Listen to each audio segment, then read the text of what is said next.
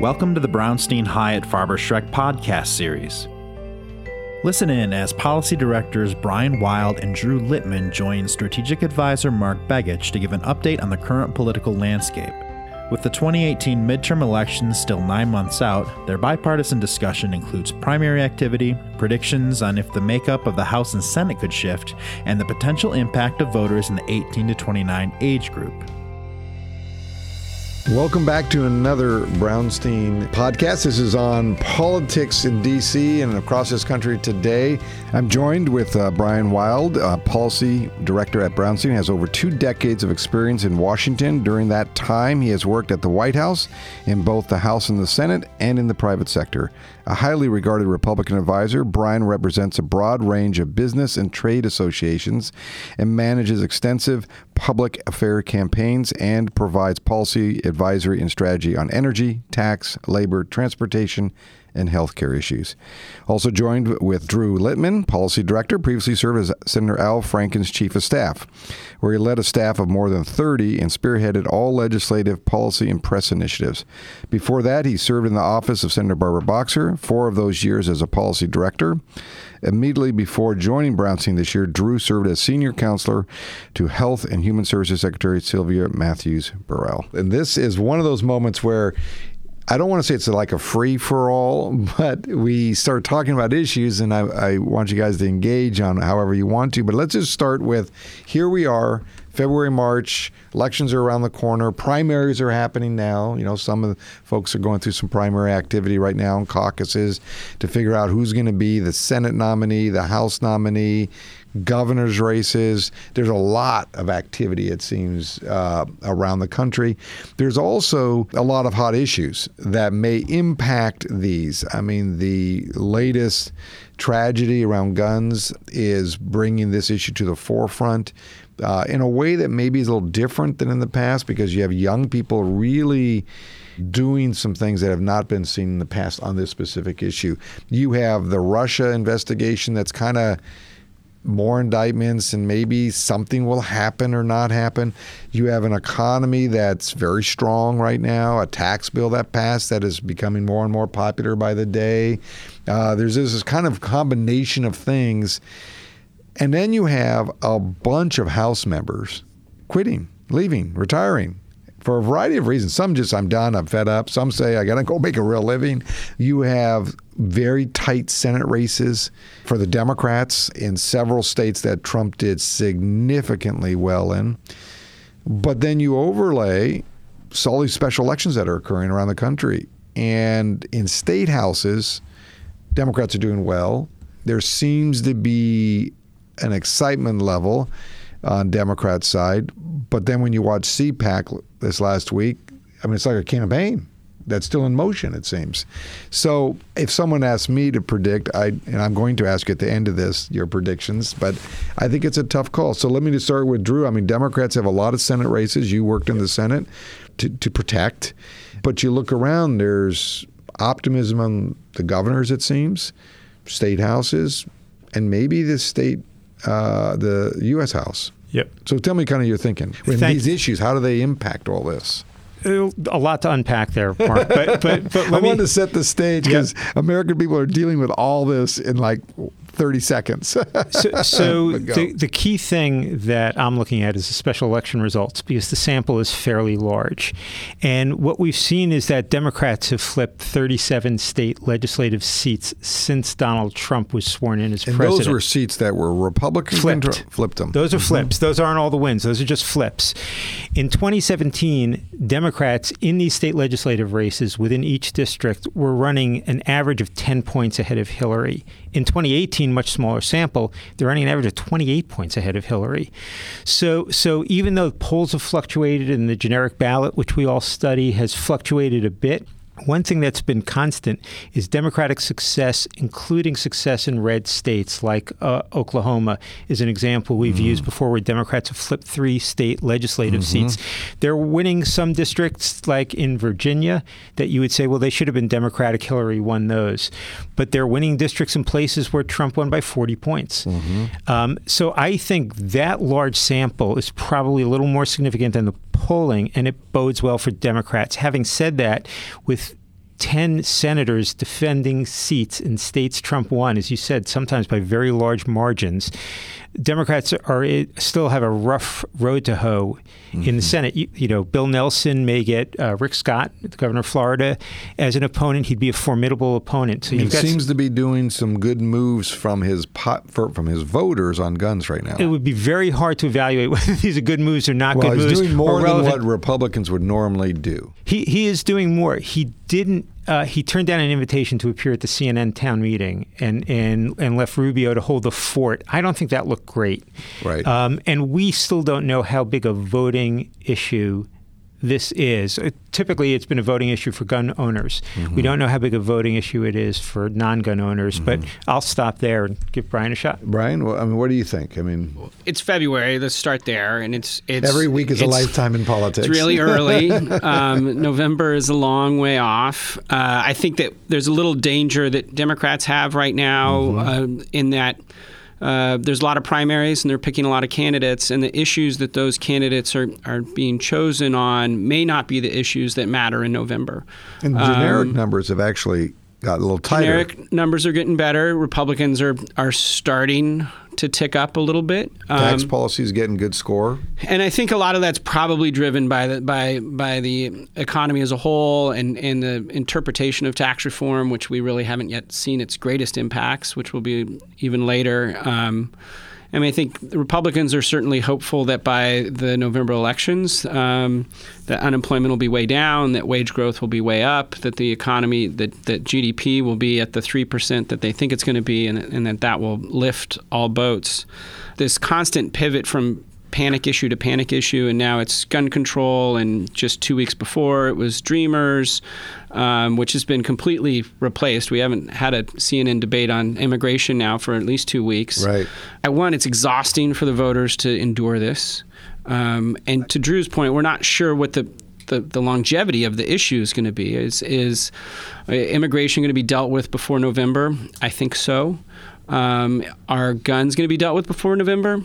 Probably not, but can it be maintained until November? It's a it's a really long, long, long time. You know, your point. It's an interesting point you you, you bring up there, Brian, in regards to the public is kind of exhausted. I was at a we had a dinner party at our house, and and several of them somehow we got discussing issues, but several of them said, "I just I'm just tired of watching the news." You know, it's like almost like they they force themselves to turn the news on and they quickly decide this is not what I want to watch. And it's almost and it is this kind of crisis to crisis to crisis and the public is feeling that and experiencing that and, and will that kind of will that be the angst that carries into elections where you see like in California you have two mainstream candidates running for governor you know, former mayor of San Francisco, former mayor of L.A., and then you have a former candidate for Congress, also a former Clinton campaign person, and, and actually I think worked for Senator Stabenow, if I remember right. Amanda Renteria, yes, right. did. Who Feinstein is, also. Right, and just has jumped into this race, and literally, I, I, got an email from her yesterday, and what her reasoning is is kind of like, I'm uh, done with all that stuff. Yeah, yeah. And is that the angst that's occurring that translates into voters, but also these candidates that are just out of the norm, or not. And you know, she's not necessarily out of the norm because she's a politico, but she's out of the norm of what people thought would ever enter that race. Yeah. Right. I don't know what she does to the race. I think it's California. I mean, I don't know. well, uh, Amanda's a friend, and yeah. I, I was a supporter, contributor when she ran for House mm-hmm. uh, a little while back. Um, I knew her from when she was on the Hill, when she worked for Stabenow. Yeah, she came up with Stabenow to Alaska and she was, was Hillary's political director during right. the presidential campaign, I believe. Yep. She's very, very talented and, yep. and very driven. Um, I think she played on a national championship women's basketball team at right. Stanford, and she's tiny. So you know the drive is there. Yeah. I, I think, I don't think she re- I am not sure any polls have been taken with her name in them, right. but I'd be surprised if she registers in polls. She needs to cause something to happen to have an influence on the race. I think Gavin Newsom was out early and ahead early. Mm-hmm. He's popular. He's well liked. I don't think there's a political faction. I think he got 39 percent uh, at the convention, uh, the California Democratic right. Convention was last weekend. 39% is pretty good considering the strength of the other candidates. Right. I don't think there's any Democratic faction that doesn't like him. There, there may be some preference for other candidates, for Villaraigosa or other candidates, but Newsom's pretty well liked. I, he'd be very hard to beat. Right. It, it's, but it's interesting. I guess my my comment is is this angst of the voter, this angst of uh, people who, I mean, you see new faces coming in the politics you haven't seen before. I can't remember what Republican senator I just saw drew an independent to run against him, and also another one drew a uh, Republican Tea Party or conservative in his primary. And is it is is that kind of bubbling on the Republican side? I mean, we, we're seeing it kind of in the Democratic side with this new kind of wave of people. Is it is it happening there? So I think the trend on Republican sides is is there's a lack of energy, right? Mm-hmm. So. Um, you know, we we really took over the majority in the Tea Party wave of 2010, and that was an energy-derived wave yeah. more than even a policy-derived yeah. yeah. wave.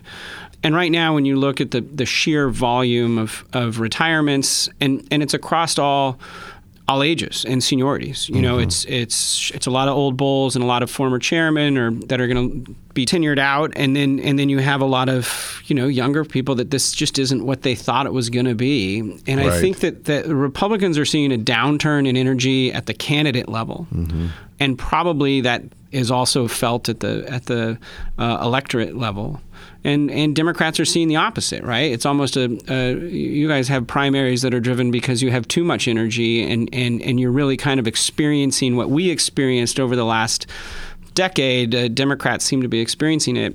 Uh, it'll be interesting to see how Democrats manage that, mm-hmm. um, whether they get ahead of of um, of that wave and try to direct it, or whether they, they succumb to it like Republicans did, and really then had a non-governing majority for a long time. Um, Among the Republicans, uh, I know they're doing well in the money raising. It seems uh, Democrats had a slow start on the DNC side of it, but other individual fundraising, individual, yeah, an individual. So.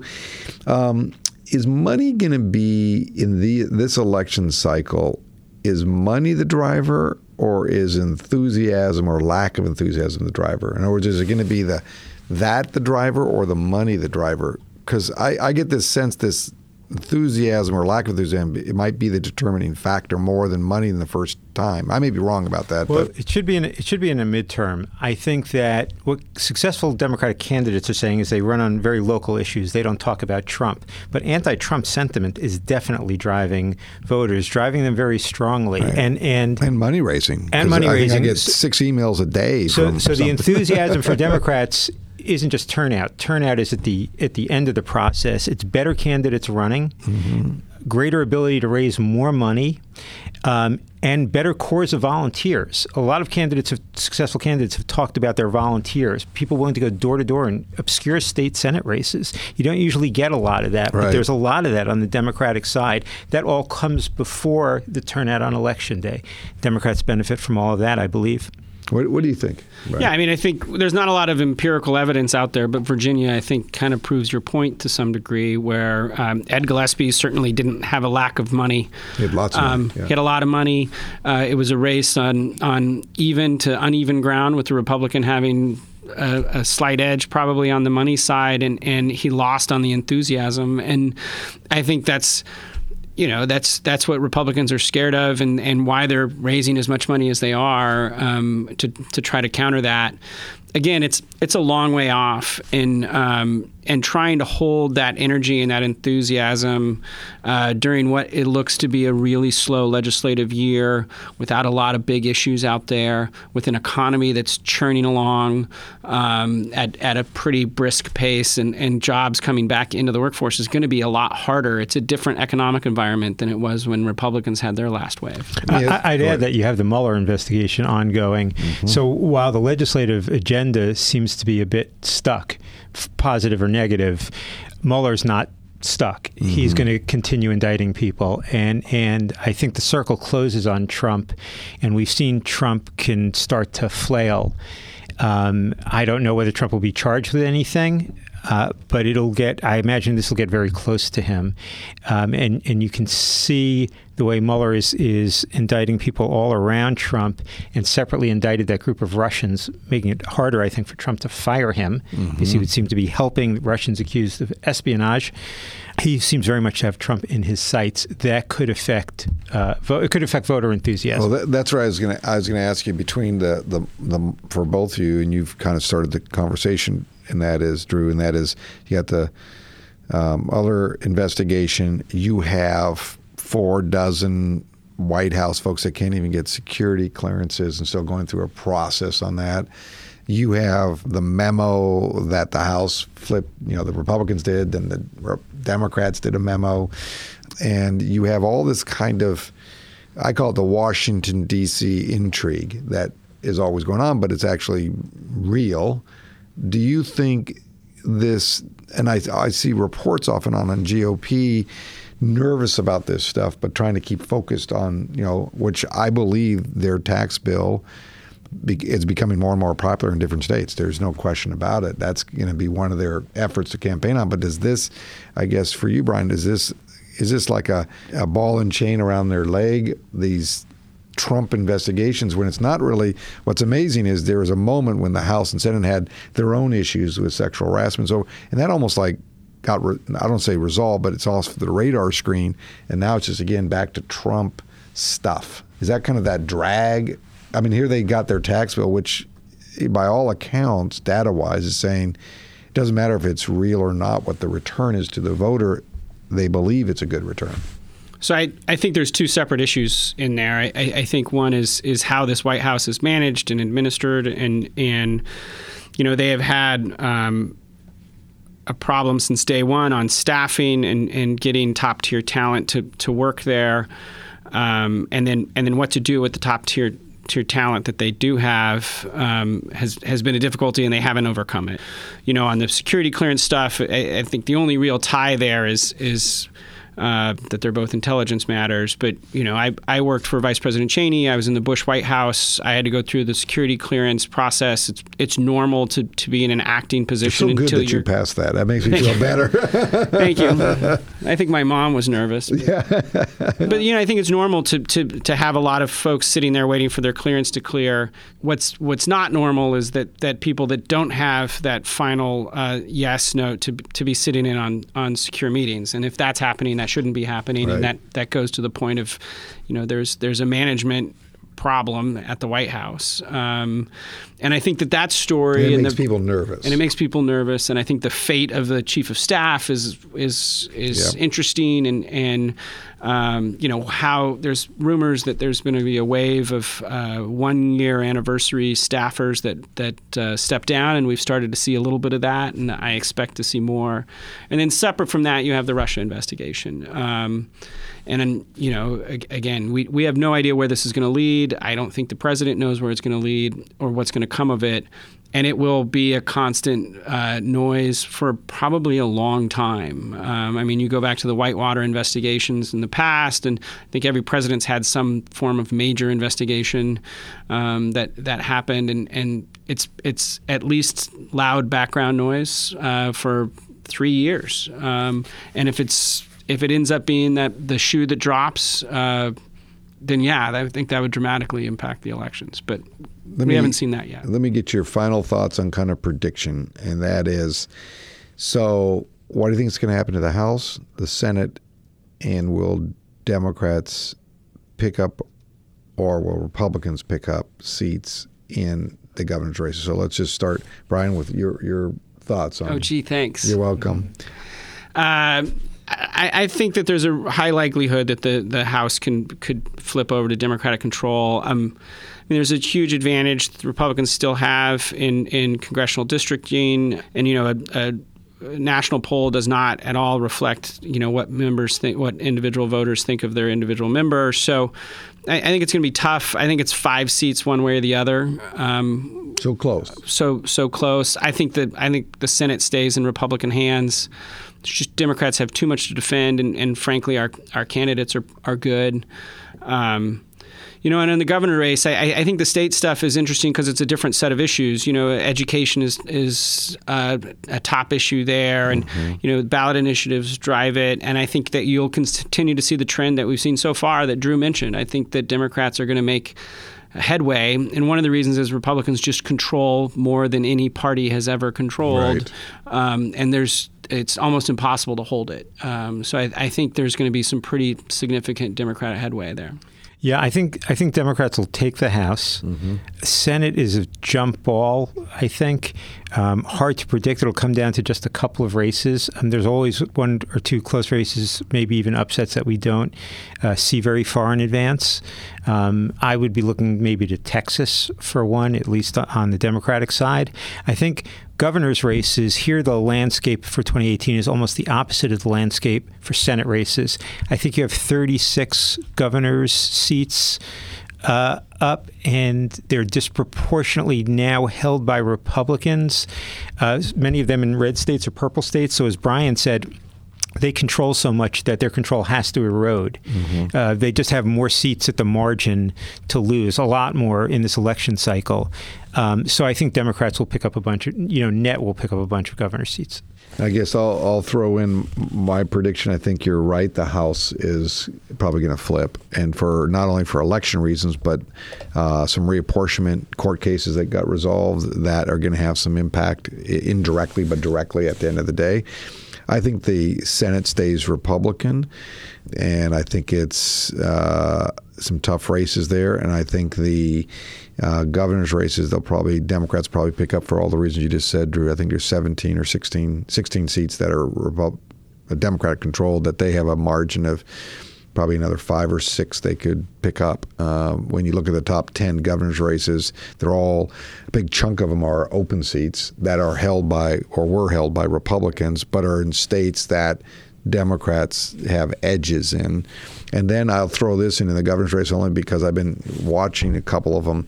I'll give the long shot.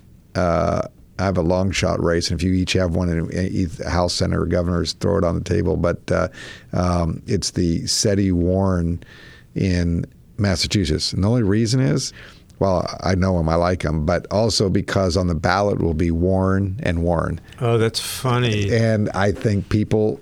That's interesting. So the millions she will spend talking about Warren, voters as smart as they are, sometimes are in a hurry and and it's the that's, Warren. That's a good prediction. But Warren and Warren, and she will spend the money for a lot of reasons, not just for her own race, but her future. So she's about defining herself in a different way.